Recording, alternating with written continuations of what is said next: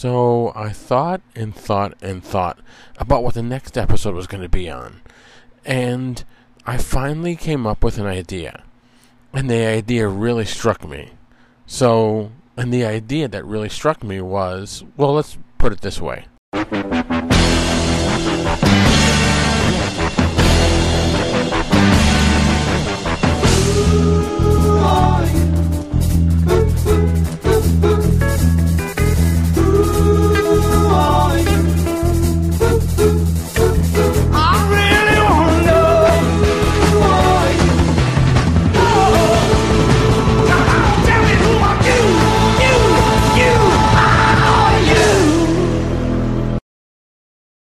If that doesn't clear it up for everyone, which I'm betting it probably does, hopefully this may help.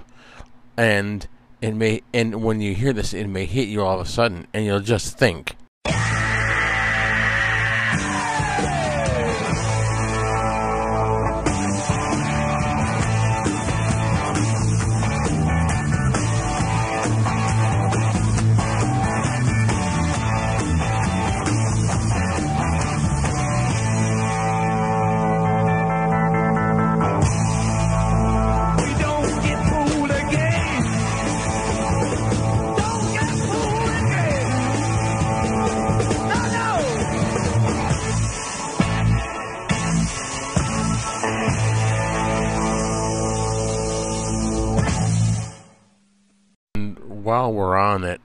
you got to think about what you do when you're trying to solve all that when you're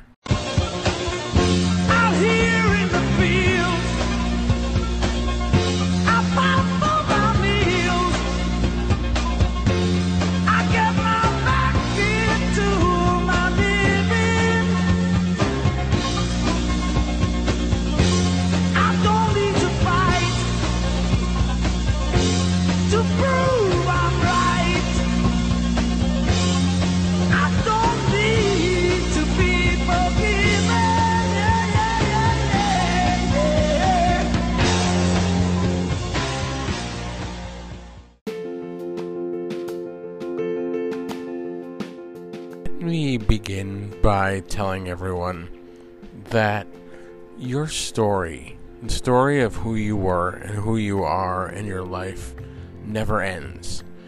There are people in this world, people who I've researched and studied about and done a lot of research on, whose life and whose job it is to tell your story, to Sorry about that, everyone. To tell your story, to tell your tales and what happened to you and what your life is like, it's their job to tell people that. So you will always live on. Everything, your body tells your story, and it it tells everything, and no one can hide that. And a lot of people look at at what they do as kind of like ew. Hold on one second. Sorry, I have to move the microphone here. I apologize. My microphone's getting all tangled up here. There's a bunch of cords that I have for the microphone, and it's getting all tangled up.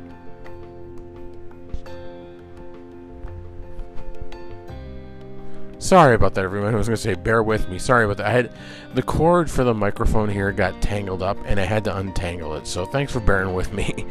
But like I was saying, your body, your life will always be told, and there's people whose jobs it is to do that, and people may look at what they do and go, "Yeah, that's kind of gross," and I understand that. I totally get it. Looking at those kind of things is kind of gross. But I see it as what they do is a very noble thing, a very noble profession. To be able to, you kind of have to look at it, and my parents have said to me, and my other friends have told me, how you view this or how you see this is a very idealistic, maybe romantic kind of view to it. And I kind of look at it that way. they they're people who are not looking into the gory side. Well, they're doing that to find the answer, but they're not just looking into the gory side of things and being disgusted by it, because some of that stuff is disgusting. But they're looking at it and going, "This person lived a life of of a story, of a mystery, and we want to tell it for them. We want to tell their life and tell their story, and." they're speaking for people who can't speak anymore.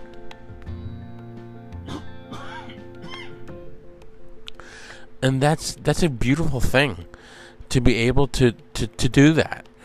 And a lot of what I found is is a lot of bit of a bit of a history on that, a little bit of a story on that. And a lot of stuff is going to be from my notes that I've taken and a lot of a lot of research that I've done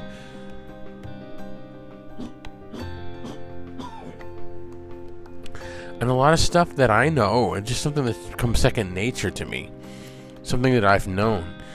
And a lot of stuff is, is like I said about forensics, as you couldn't, as you probably have guessed, could, probably couldn't have been a mystery to anyone, but that you probably have guessed from the opening themes there, from CSI, CSI Miami, and CSI New York, in that order. Um, a lot of it is from a lot of it is what what I mean by what the body what your body tells your story is in the Facebook in the podcast Facebook community there I, I will post pictures of different things that you know the one of like a female versus a, a male versus female skull and how and how you can tell and how anyone and how I've come to be able to tell a difference. Like you see, you go to a lot of these like anatomy sh- anatomy places or hospitals or classes, and you see plastic skeletons. You can I can look at it and go, that skeleton is supposed to be a male, or that skeleton is even if it's plastic, that skeleton is supposed to be female. You can tell by looking at by looking at the skull you can tell the difference. A lot of, and a lot of this is kind of a challenge, which which you can feel, which you can take part of the challenge right now. If you take your hand, like the palm of your hand, and use it and rub it over your over your scalp, above your eyebrows, um, men have more of more of uh, like a a flat kind of the that part of the skull is kind of more it's not rounded. That part of the skull is kind of like above the eyebrows. It's kind of like like almost vertical like flat and then it rounds up at the top. It's more flat and then rounds rounds up like that. Women are more globe like um, women have more of a rounded skull up in that area and that like the brow ridge.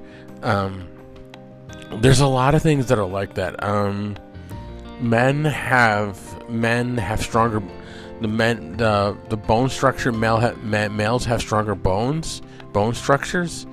Um, that's a thicker muscle tone i guess. I guess uh, i guess that's a way to uh, that's a way to say it um, the bones like i said yeah the bones are thicker the male skulls are heavier there's a lot of things where you can tell the difference just by just by just simply glancing at it and there's a number there's actually a number of features that are more commonly found in males compared with females. The sex of a deceased is usually one of the first elements to be assessed and is best undertaken by the examination of a pelvis and a skull. When identifying the sex of a skull, a single characteristic is not necessarily or always used. Rather than a number of factors are considered. Generally, like I said, Male skulls are heavier, the bone is thicker, and the areas of muscle attachment are more defined than in females. The key word there being defined. It's both. It's both. The, It's it's both definitively there, and it's both strong.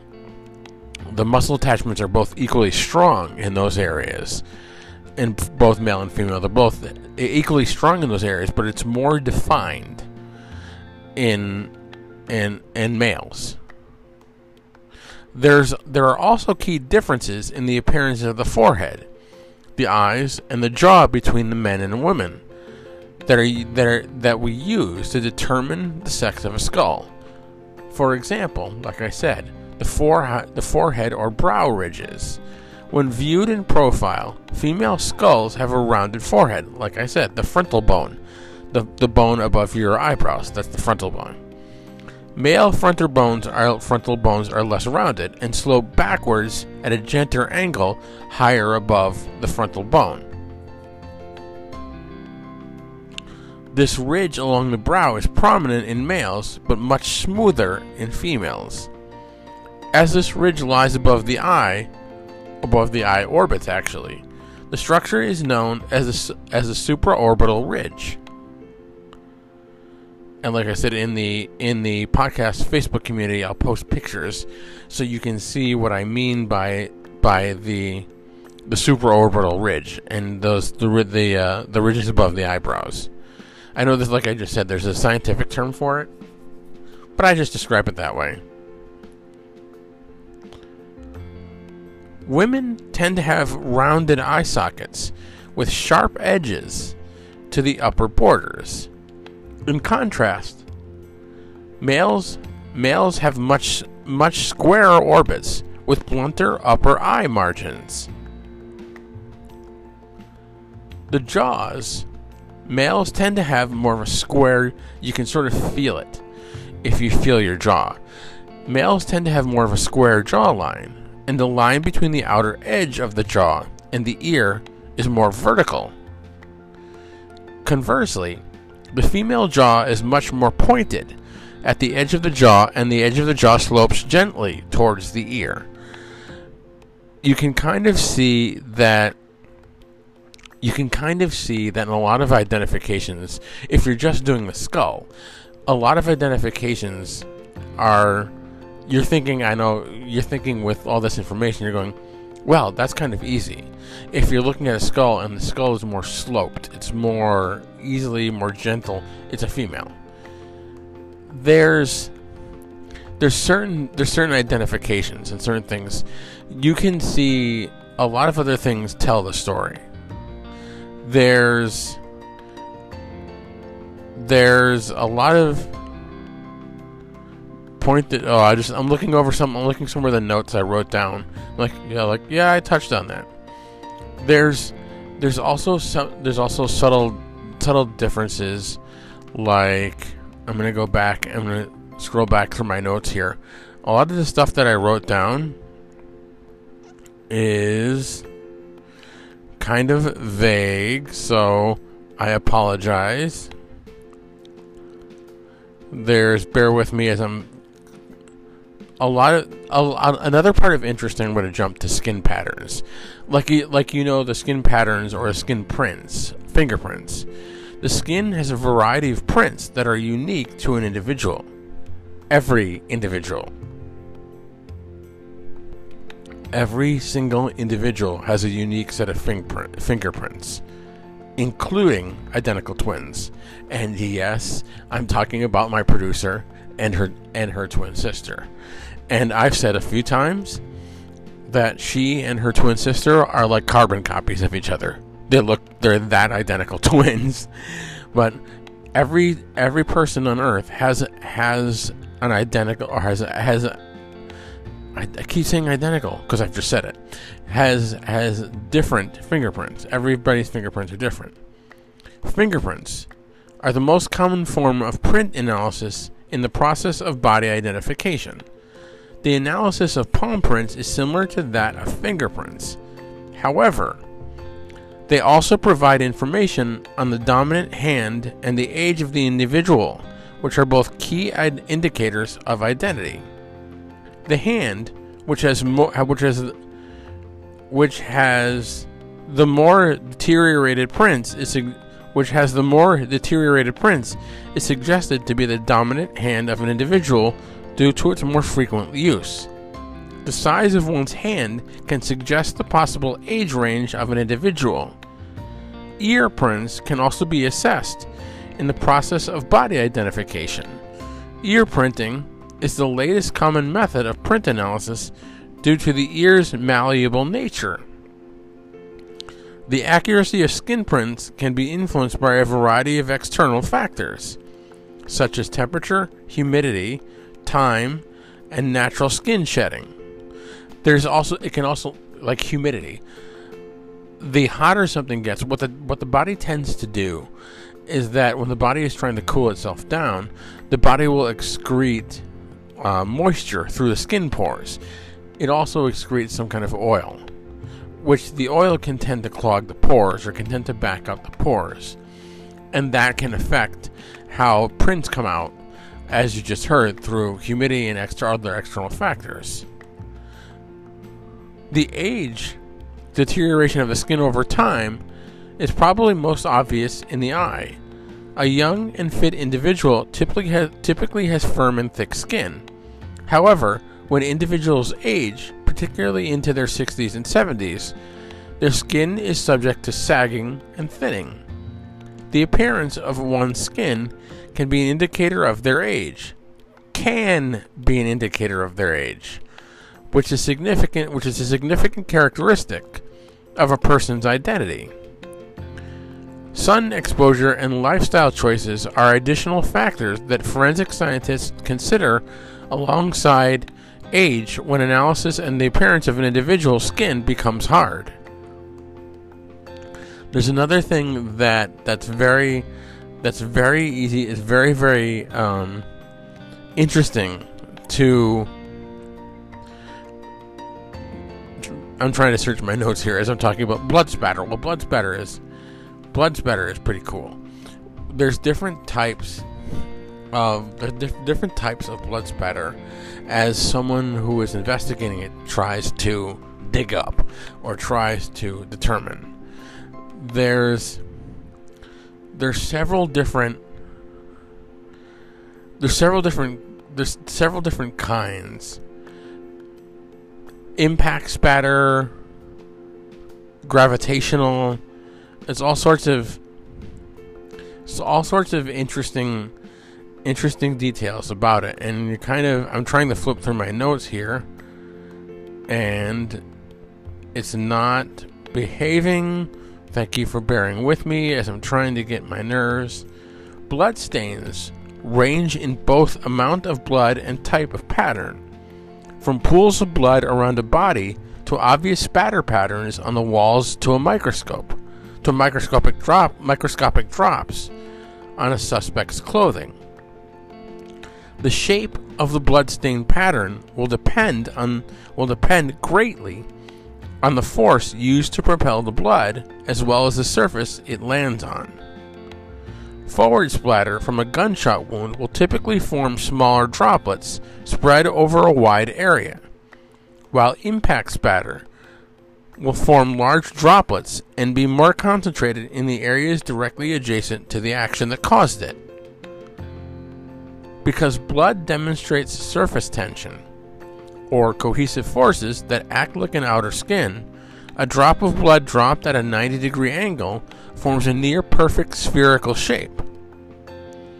A smooth surface, such as tile or linoleum, will cause little distortion of this spherical shaped drop, whereas a rougher surface, such as carpet or concrete, disrupts the surface tension and causes the droplets to break apart. The number and location of stains, as well as the volume of blood, influence how much useful information can be gathered. Large amounts of blood, such as if the person bled to death or was severely injured, that the resulting spatter was extensive, can often yield less information than several well defined spatter patterns. Too much, too much blood can disguise spatter and make stain patterns unrecognizable. Conversely, too little blood, just one or one or two drops, will likely yield little or no usable information.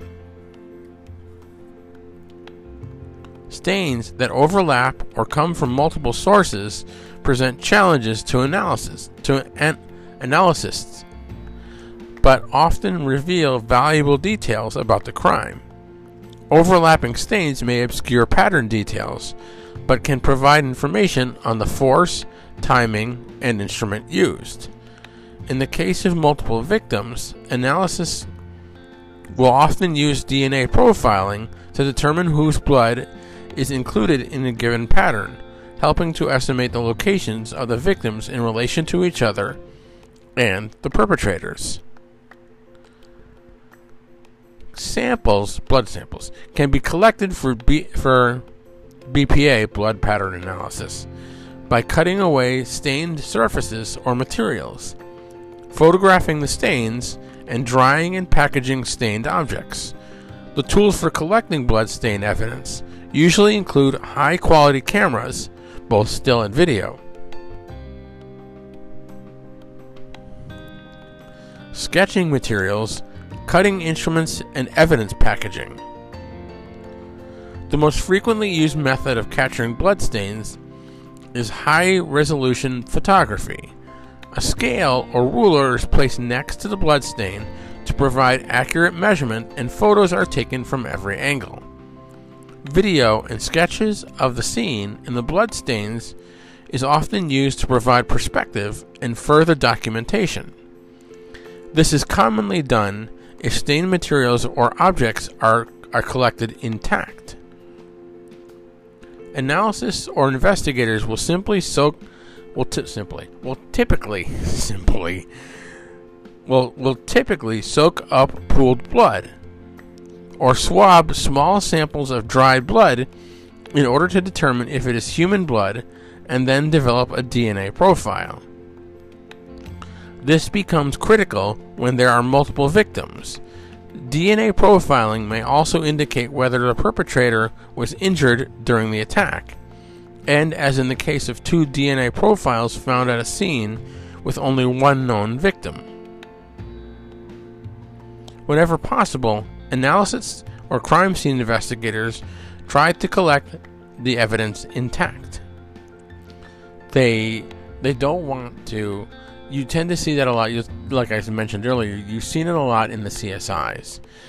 What what criminal and I, then their actual term is they're actually called a criminologist, and what criminologists will do is they'll like you just heard they'll actually they'll they'll cut around things, so they won't disturb the scene. They'll try not to disturb the scene, or they'll do as little disturbing as they can because they want to. They don't want to disturb the pattern, or they don't want to disturb the blood how it lies,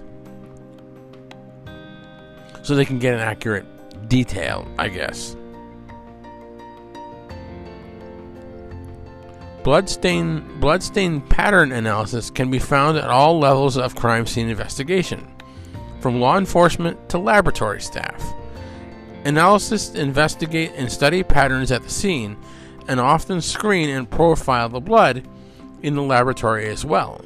It has become more common for bloodstain pattern analysis to have a degree in math or physical science, such as biology, chemistry, or physics. This helps the analysis to corroborate findings from other scientific disciplines, including pathology, toxicology, and serology slash DNA. Analysis are typically required to undergo formal training in blood pattern analysis, accompanied by competency testing and periodic continued education.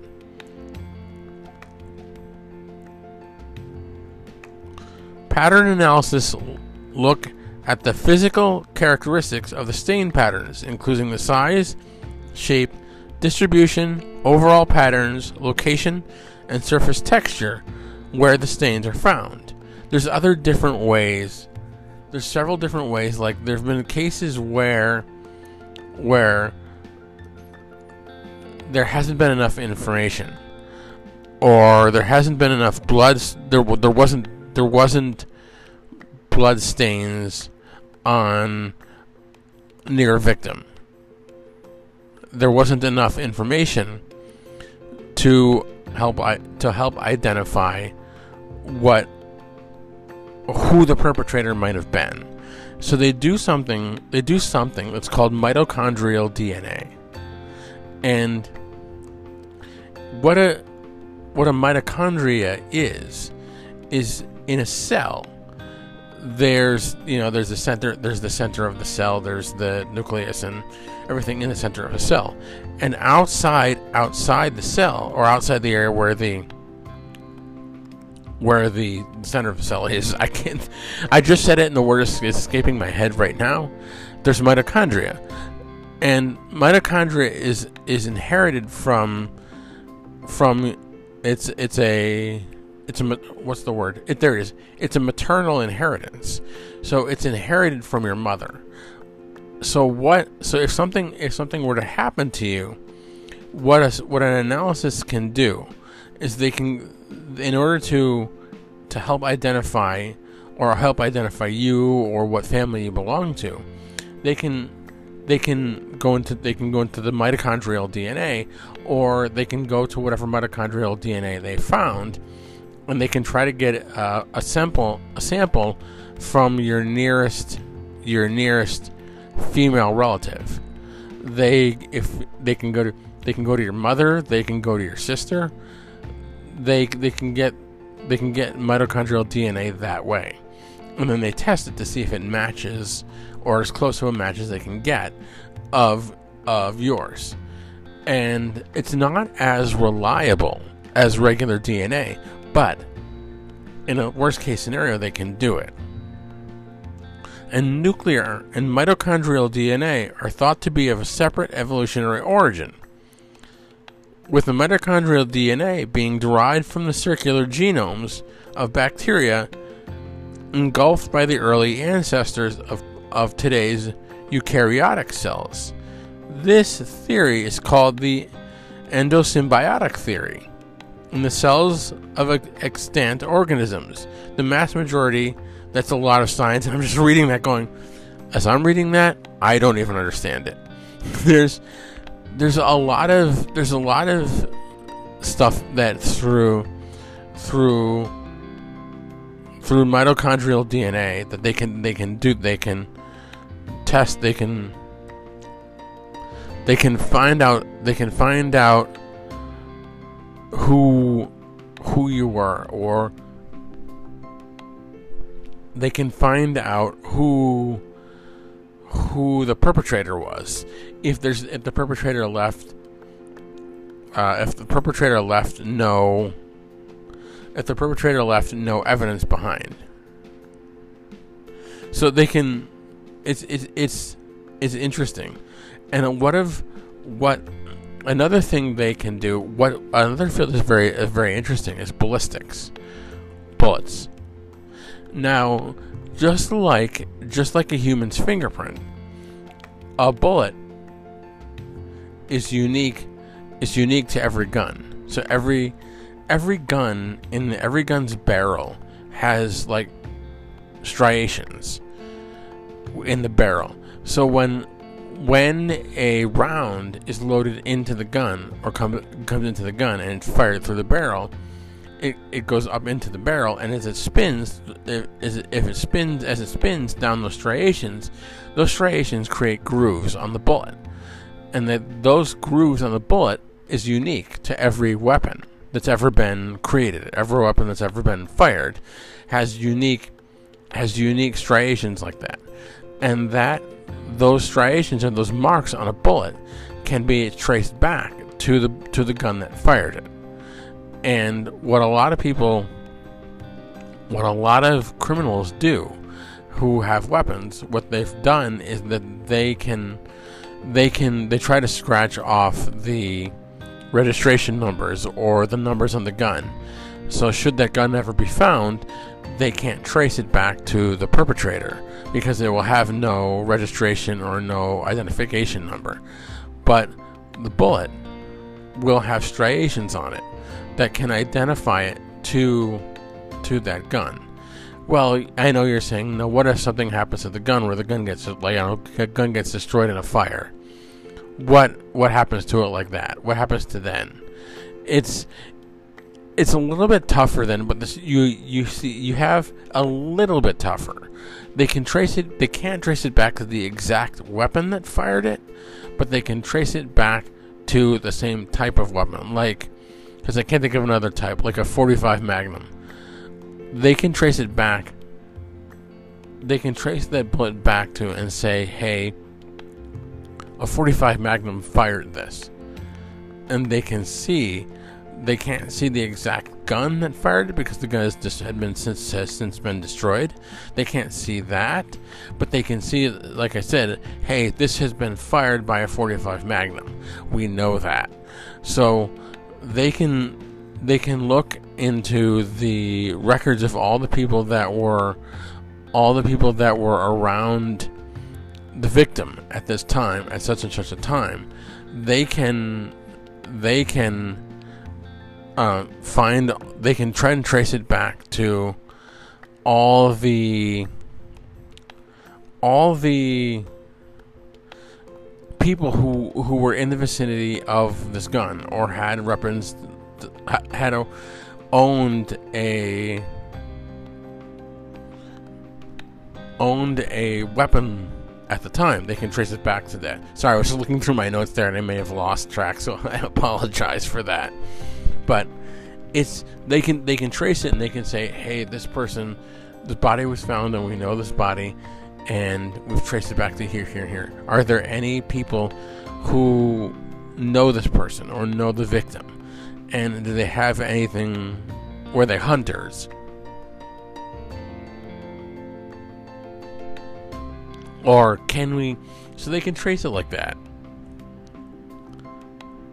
There's a, and I also found a lot of mysteries that I wanted to mention. I want to get this at the. I want to get this in. I know I've been talking a lot. I, I apologize if it seems a little disjointed because there's a lot of information in here. Uh, a lot of I found a couple mysteries that I wanted to pose and I wanted to throw out there and see if anyone can can dig them out or see if anyone can crack the answer to this. Crack the answer to some of these. So here's some of these here's some of these murder mysteries. See if you can rattle rack your brains and figure any of them out. Cops found a dead man lying in the snow. They saw tracks of a footprint pair in between two parallel lines a few feet away from the dead body.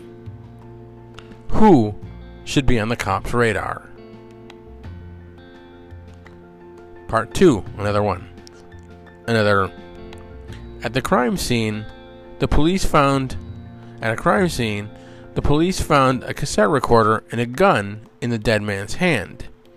After playing the cassette, they heard the man's voice I have committed sins, and I have nothing to live for. And a gunshot. Even then, police knew it wasn't a suicide. But how? 3. A man was found dead while, while on his work trip to California.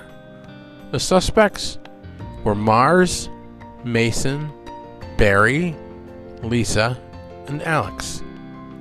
On the calendar, 3, 4, 9, 10, and 11 were written in blood.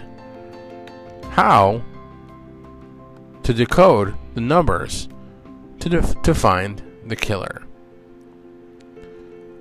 A dead body is seen outside a four story building. The detective ran up to the first floor and checked the window. Continued the same process for a second, third, and fourth, too. When the detective came down, he said it wasn't a suicide, but a murder. How did he come to that conclusion? And a killer gives his victims two pills to play a game. One of the pills is a vitamin pill, and the other is deadly. The victims choose one pill and gulp it down with a glass of water, and the killer swallows the, swallows the other at random. And still, every one of the victims dies. How? Just a little challenge for everyone. See if you can get through those, or see if you can deduce those as much as best as you can. And thank you all so much for listening. There's a little bit of broken up knowledge, as much as I know, as much as I could my, write down and doing my research for forensic. This is an amusing, wonderful field. Thank you all so much for listening. Stick around for a little bit more in the end here.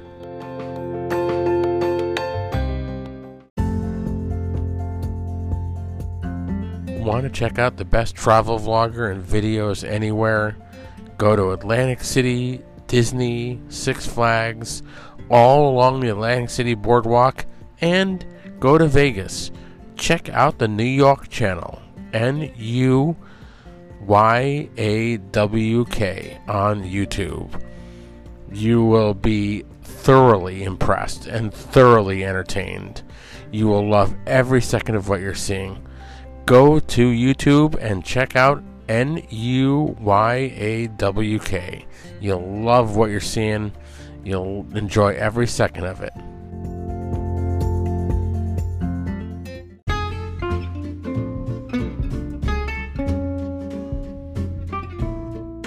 Want to check out the best podcast and best YouTube channel out there? True, true friends of this podcast? Check out Fantastic Cruising over on Apple Podcast and all your favorite podcasting devices and services. Give them a five star review. Head on over to YouTube. Look up Fantastic Studios. Give them a five star review and give them comments. They'll love that to death. They are the greatest podcast out there. Give them a shout out.